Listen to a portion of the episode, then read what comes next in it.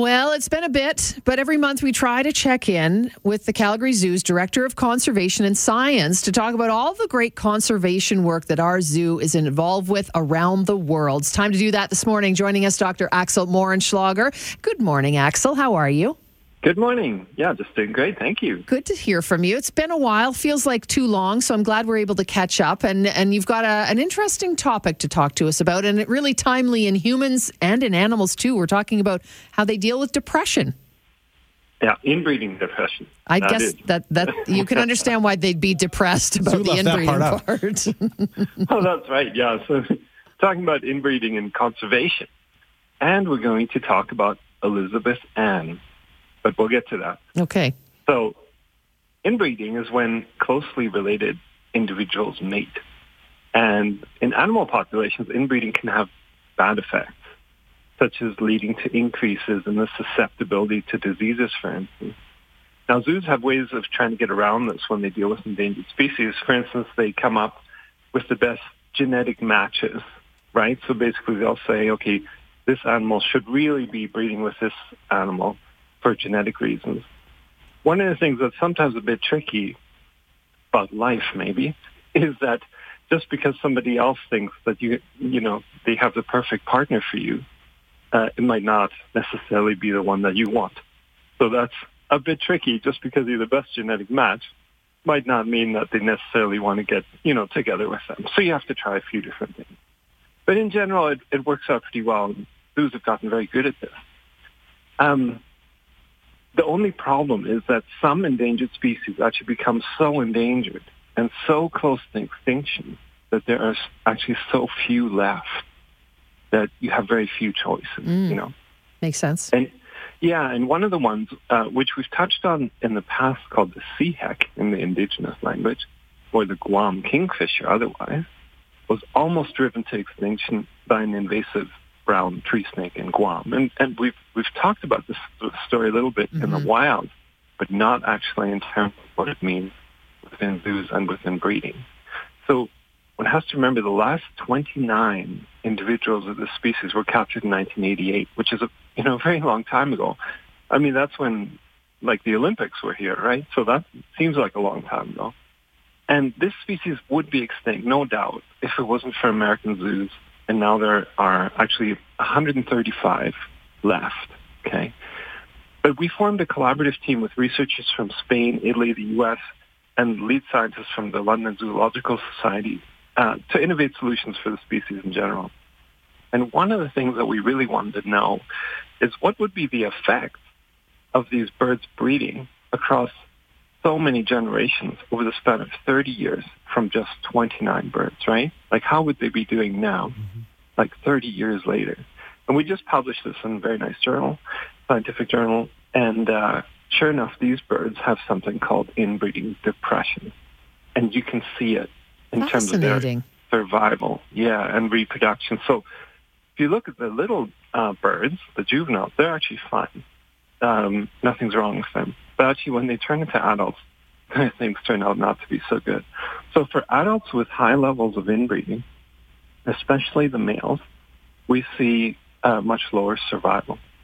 So it's actually that your genes, your level of inbreeding actually makes you more susceptible to die I'm wondering. In, sorry, yeah. I, I wanted to slip this in because you mentioned you know the survival, uh, but yeah. are, are, there you know if, if, if we're suffering from depression or one of our uh, close friends or family members, we, we can see these signals and uh, uh different telltale signs, if you will. Uh, what are what are some of the other signs that you folks look for? Because I, I would think it'd be difficult to recognize depression in an animal. Yeah, very uh, very good. Um, it's interesting because, of course, with animals, you you can't ask them easily what's going on, right? Yeah. And so, and this is the kind of thing that that the animal itself probably wouldn't experience in terms of its thoughts or its behavior. It's just something within its body. Um, so I don't I don't know if it would be kind of the same thing, but certainly it's it's the sort of thing that needs to be addressed. Um, and we address behavior in other ways. For instance, we, we have ways of actually measuring the behavior of animals before releases and even of picking those animals that are most likely to survive. But with these guys, with this inbreeding depression, actually starts to affect the whole population because, first of all, the adults aren't um, surviving quite as well. And then the other thing that we found is that the mothers, that those mothers that have high levels of inbreeding, hatch fewer chicks. And so what it means is that those captive populations will decline and yeah. can even decline to extinction. And it means that actually we need to get these birds out into the wild as soon as possible. Of course, together with, you know, U.S. partners and such, we're working very hard to make the conditions in the wild happen to make that that you know possible once again. And Axel, are there are there issues with the offspring of these inbred parents? Because as we know in humans, it can certainly be an issue. Is it the same with the animals, the animal world? Ah, very good. So it would be, wouldn't it? Um, it's funny because we couldn't look at it yet, but because they're one generation down, if they if if their parents are inbred, then they will be even more inbred. And so basically, it just keeps going down this cascade, and this means zoos are great at saving species, and it's and you know in this case preventing extinction. But there needs to be a time where you get them back out. And this brings me to the second uh, story quickly as well of Elizabeth Ann. So Elizabeth Ann is about a black-footed ferret. Ferret, black-footed ferrets are the only native wild ferret in North America. And they went extinct in Canada in 1938. Uh, working together with Parks Canada and Seven Zoos, we were able to actually initiate the first releases of black-footed ferrets back into Saskatchewan um, as of 2009.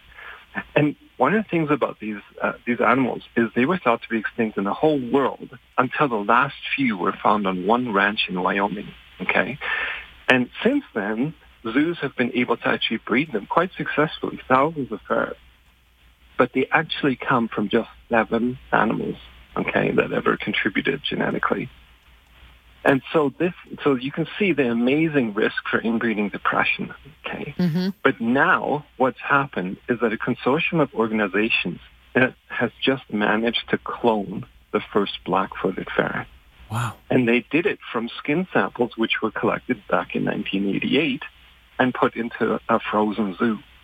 And those skin samples were just uh, used now to make embryos, which were implanted into domestic, like a pet ferret, right?